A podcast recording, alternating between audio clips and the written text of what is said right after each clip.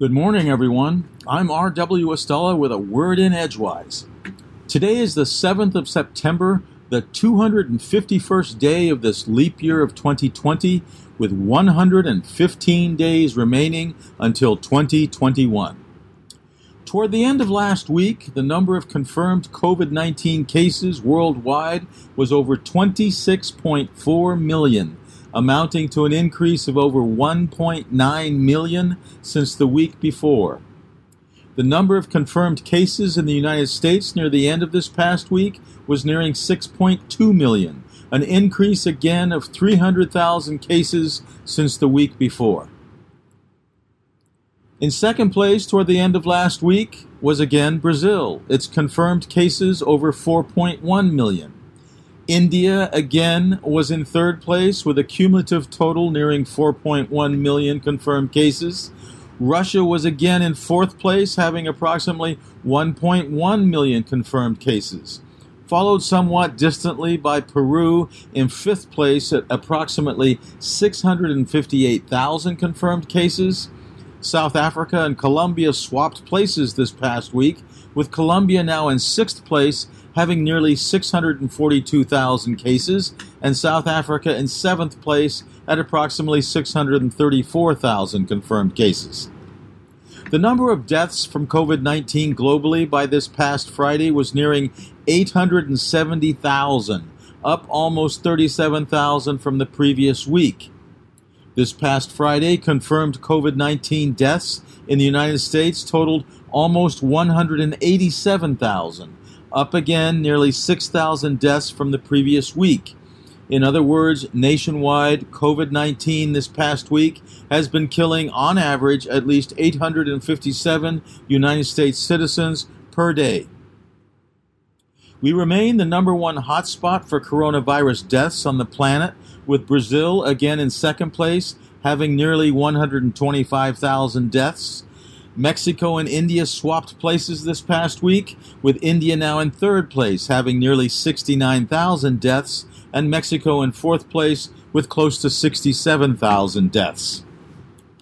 Heavenward in the eastern sky late tonight, tomorrow night, and the night after, our waning gibbous moon will be skirting the constellation Taurus the Bull around midnight and afterwards. Although the waning moon continues fairly brightly, the star sketched figure of the bull should be discernible, along with Taurus's brightest star, Aldebaran, and the diminutive, misty, dipper shaped Pleiades star cluster. Remember, the Pleiades are known as Subaru in Japanese and should be a familiar automotive logo to us in New England. Today in 1533, if the appropriate conversions were made from the Julian to the Gregorian calendar, Elizabeth I was born to Henry VIII and the ill fated Anne Boleyn. Soon Henry had beheaded not only Elizabeth's mother, but also Elizabeth's stepmother, Catherine Howard. A further trauma included, at age 14, discovering that Lord Admiral Thomas Seymour, upon whom Elizabeth had had a girlish crush, was hoping to marry her and seize control of England. Biographer Ed Morrow advances a rumor that young Elizabeth miscarried a child by Seymour, who would eventually meet his end at the executioner's block. Becoming queen at 25 in 1558, Elizabeth continued to be intrigued by men similar to Seymour youthful, adventurous, dashing, but did not marry, likely because of her not wanting to share power, though she phrased it this way I am already married to a husband, which is the people of England. The plus side to this was keeping England free from foreign entanglements that a foreign consort would certainly have engendered. Elizabeth had this to say about men with volatile tempers Anger makes men witty, but it keeps them poor. She reigned for 44 years. Today, in 1936, Charles Hardin Holley was born in Lubbock, Texas, in a musical family, and by his mid teens had already made his first appearance on television. His meteoric rise through country and western into mostly rock and roll had him recording hundreds of songs, though only a few were released during his lifetime. Among them, That'll Be the Day, which held at number one, and Peggy Sue, which held at number three. Along the way, he dropped the E in Holley, but retra- retained his childhood nickname of Buddy. Today, in 1986, Bishop Desmond Tutu became the first black man to become Archbishop of Cape Town, South Africa, two years after winning the Nobel Peace Prize for his nonviolent opposition to apartheid in South Africa. This past week, my girlfriend and I embarked on a novel experiment.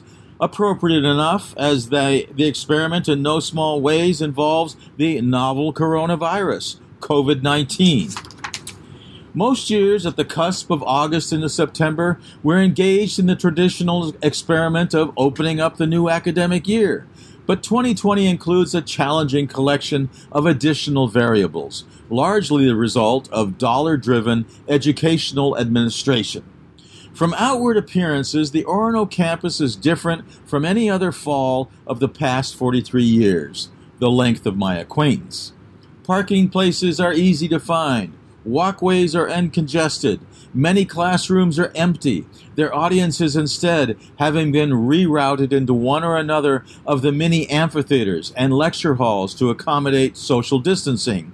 A term a colleague of mine challenges by remonstrating it shouldn't we be saying physical distancing?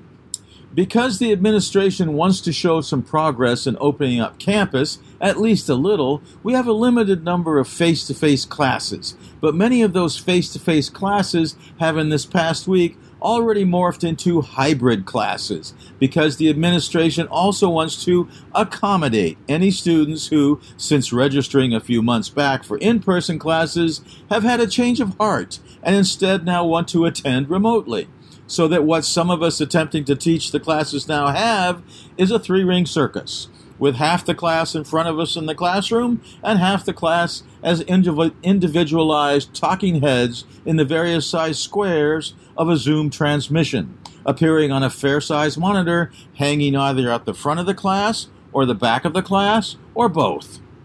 So, my girlfriend and I are developing our new roles as game show hosts working with the audience at hand and with the audience at home, or wherever they might be in Zoomland.